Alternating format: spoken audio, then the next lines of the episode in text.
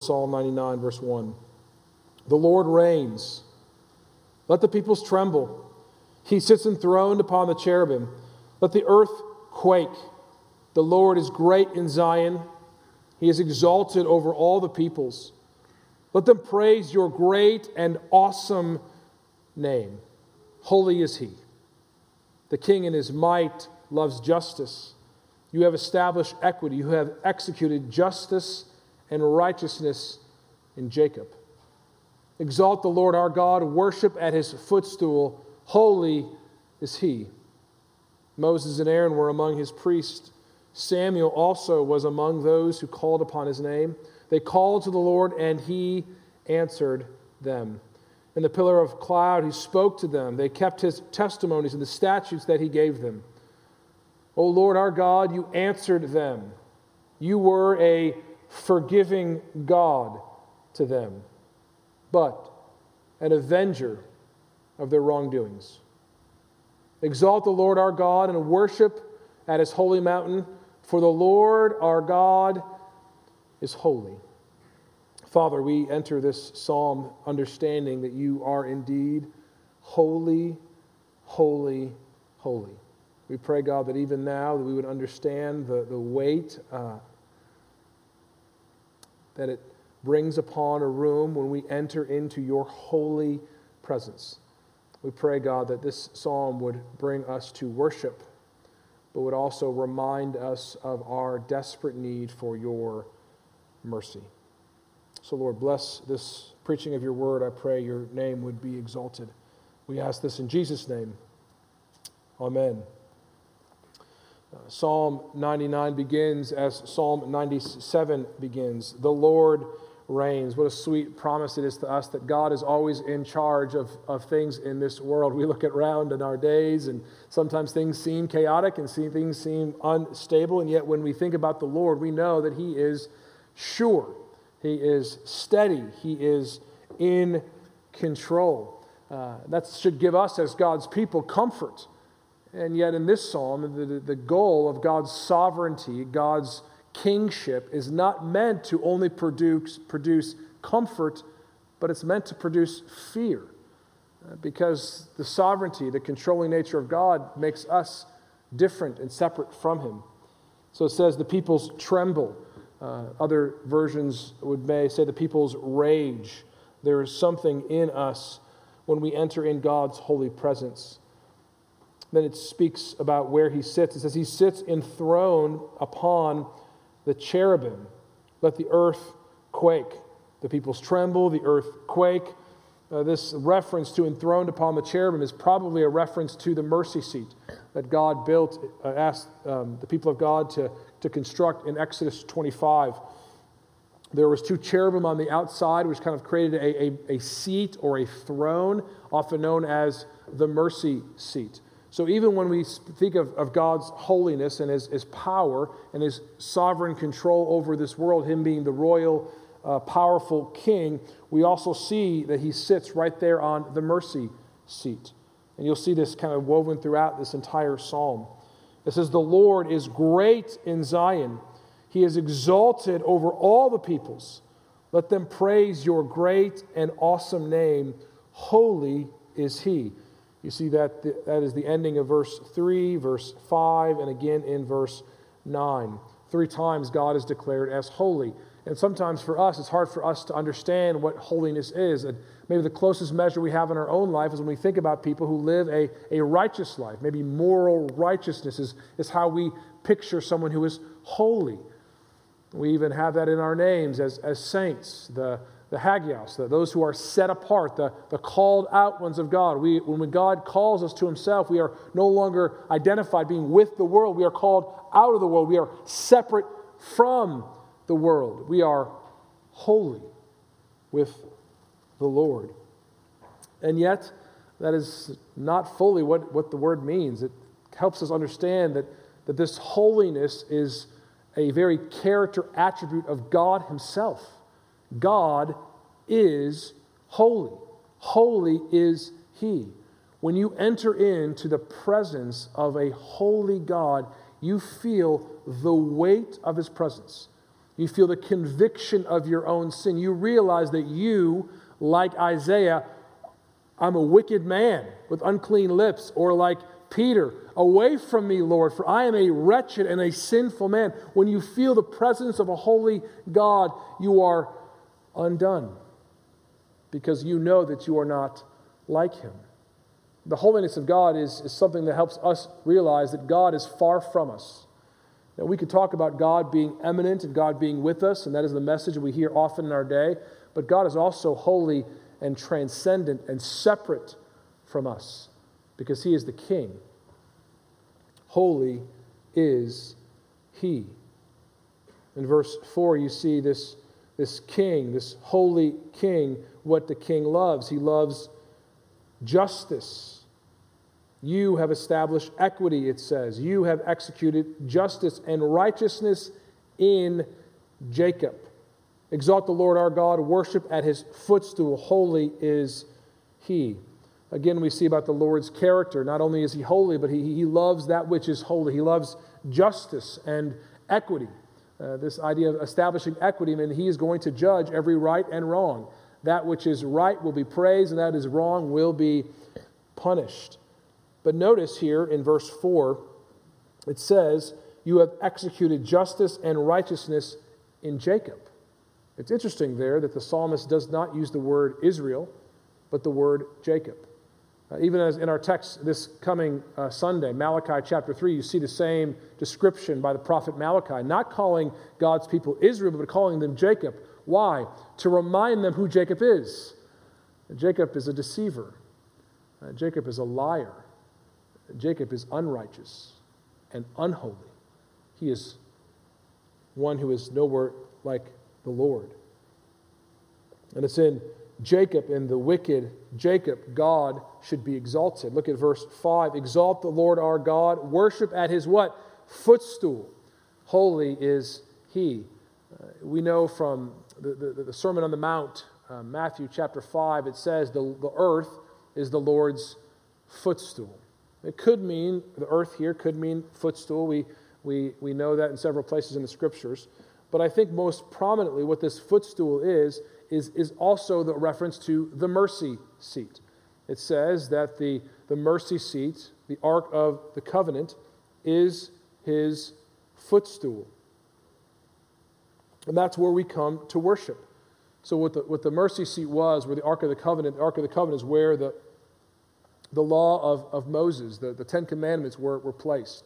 And there was this ark that was the, the, the, the, the uh, a, a, seat that was put on top, I said, with the cherubim and with the, um, kind of had this throne called the mercy seat. And the reason why it's called the mercy seat is that once a year, uh, the, the, the, chief priest would go into that place with a sacrifice of blood of a pure uh, animal and sprinkle blood upon that mercy seat.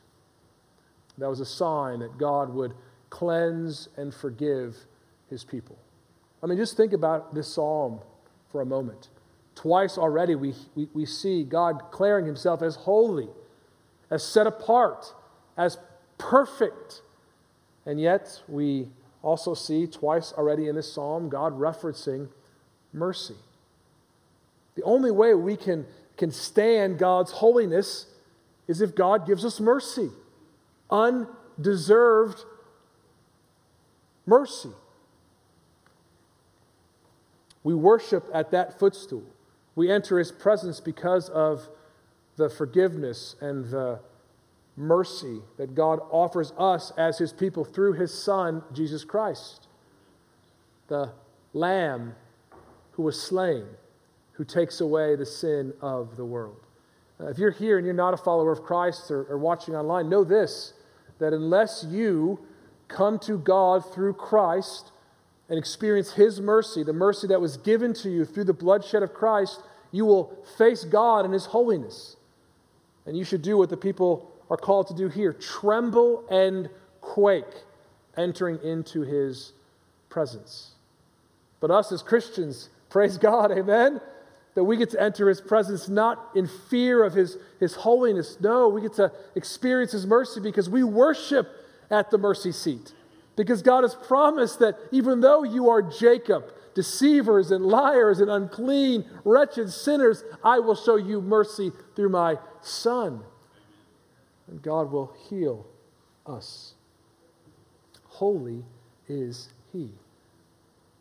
Verse 6, we see this picture of two or three saints who lived their life for the Lord. Moses and Aaron were among his priests. Samuel also was among those who did what? Called upon his name. They called to the Lord and he answered them. This is a great picture of the Christian life is that you want to know how your relationship with God is. It's how, how do you pray with the Lord? You know, I, th- I think that we can fake our Christian life when we gather at church. We can fake our Christian life, sometimes even when we read our Bible. We can read, the, read it for knowledge our, ourselves. But when you go to the Lord personally and privately with, with prayer to Him, that's real relationship. That's where we really find out what do I really believe about the Lord. We, we can't fake it when we're with Him. When we talk to Him and we, we call to Him and we, we, we, we bring our, our requests before Him, what does the Bible say? He answers us. You know, I have so many times here in the life of this church where I have been overwhelmed and uh, discouraged, frustrated with what's happening. Uh, and then the Lord reminds me to pray to Him. Have you brought that to me, Dave? And then I start praying for the very thing I'm frustrated and discouraged about. You know what? God answers them. He answers those prayers and He takes away my, my, my stress and my frustration and my, and my grief, and He actually meets them far better than I could possibly imagine. Because God delights to answer the prayers of his people. I don't know what you are dealing with in your own life, but have you gone to the Lord to pray? You know, one of the reasons why we are frustrated and discouraged in life is because we don't often go to the Lord first. We may talk to people about our struggles, but we have a faithful friend who's ready to hear our prayer. A faithful friend. This is what happened with Aaron, Moses, and Samuel. They were those who called upon the Lord and heard his answers. They were not perfect men by any means, but they were forgiven, as we will see. This is in the pillar of cloud. He spoke to them. He, he, they kept his testimonies and the statutes that he gave them. O Lord, our God. Notice the change there, right? This is the, the, the first, this third person, but now this is, there's a change right here in verse 8. O, o Lord, our God, you answered them. You were a forgiving God to them, but an avenger of their wrong doings. Exalt the Lord our God and worship at his holy mountain, for the Lord our God is holy. This is a call of God's people to worship. It's a call of God's people to, to sing praises to his name before his, his, his answering of, of prayers. Look at right there in verse 8. It says, Oh Lord, you answer them. Again, a call to us to pray. Uh, beloved, one of the reasons why we confess our sins each and every week is because we have many sins to confess. Uh, we know that if you are in Christ, if you confess your sins one time, God hears and forgives you all of them, past, present, and future. And yet, God wants a relationship with us, and He wants us to remove the things that, that cause a, a, a discord with Him, and He wants us to confess our sins to Him. So we do that corporally every single week. We have a time of confession. And then what do you hear? You hear one of our elders stand up and say, You are forgiven in Christ. Your sin is cast as far as the east is from the west. You are redeemed by the blood of the Lamb. You've been rescued from the domain of darkness and brought into the kingdom of the beloved Son, where you have redemption and the forgiveness of sins. God demonstrated his love for you while you were yet sinners. Christ died for you. Beloved, we want to hear that gospel every single week because we desperately need to hear it. We need to be reminded that we don't have it all together, that we are not holy, that we are not righteous, yet in Christ. But notice here it says that God just doesn't forgive, He also avenges. He's the avenger of their wrongdoing. Well, we know that how does God avenge the wrongdoing? The shed of blood. The shed of blood that goes on the mercy seat, that points to the shed blood of the Lamb of God who hung on the cross, taking our sins. Sunday night, someone came up to me after the service, and we were talking about grief and mourning over our own sin during the Lord's Supper. And um, this dear sister said, You know, one of the things that I do when I'm tempted to sin is to think, No. This is one sin that Jesus will not have to die for. This is one sin that he won't have to pay for on the cross. That was, that was comforting to me. Those of you who are, are struggling with sin, turn from it because your sin, our sin, led Jesus Christ to the cross. He paid for it. But every sin we don't commit, he doesn't have to pay for. He doesn't have to avenge. There's two aspects of this text. One is to know that those that Jesus Christ died on the cross, uh, he rose again, and because of that, we who were in sin have been changed. We are now saints. We are now set apart with God. Uh, we are not right with God because of our own efforts. As we read, as Bobby said this past Sunday, it's not because of our own works done in righteousness, but because of His mercy and His mercy alone. Not in me, the song that we just sung. And yet, it also says that God's an avenger of, the, of their wrongdoing. Listen, beloved, if you sin against God, there's still consequences in this life. God may forgive you, and you may be wiped clean and cleansed eternally. But that doesn't mean if you sin in this, in this life that God is not going to avenge you. He's not going to discipline you. He's not going to chastise you. Friends, we want to live a holy life. This is what God calls us. He who calls us is holy. Therefore, should, we should, as God's people, should be holy in our conduct. Because we want people to what? To see Christ. We want people to see our lives, see our, our holiness, our joy, our love, our gentleness, our peace, our patience, our righteous living. See through us to see what? To see our holy God. So that they could say, Holy, holy, holy is He. And then they would realize that they need mercy, mercy, mercy. This is what we see all through this passage. We see mercy in verse 1 of the cherubim enthroned on the mercy seat. We see mercy again in, in verse 5, worshiping at the footstool. And again, we see mercy in verse 8, the forgiveness that God offers us in Christ. And because God is holy, holy, holy, and because God is merciful, merciful, merciful, we should do what? We should exalt the Lord our God and worship. And worship Him at His holy mountain. For the Lord our God is holy. Father, we pray that we would understand those two realities of who you are, that you are indeed holy, holy, holy. And God, you are merciful, merciful, merciful. God, help us see those two realities tonight, we pray. In Jesus' name, amen.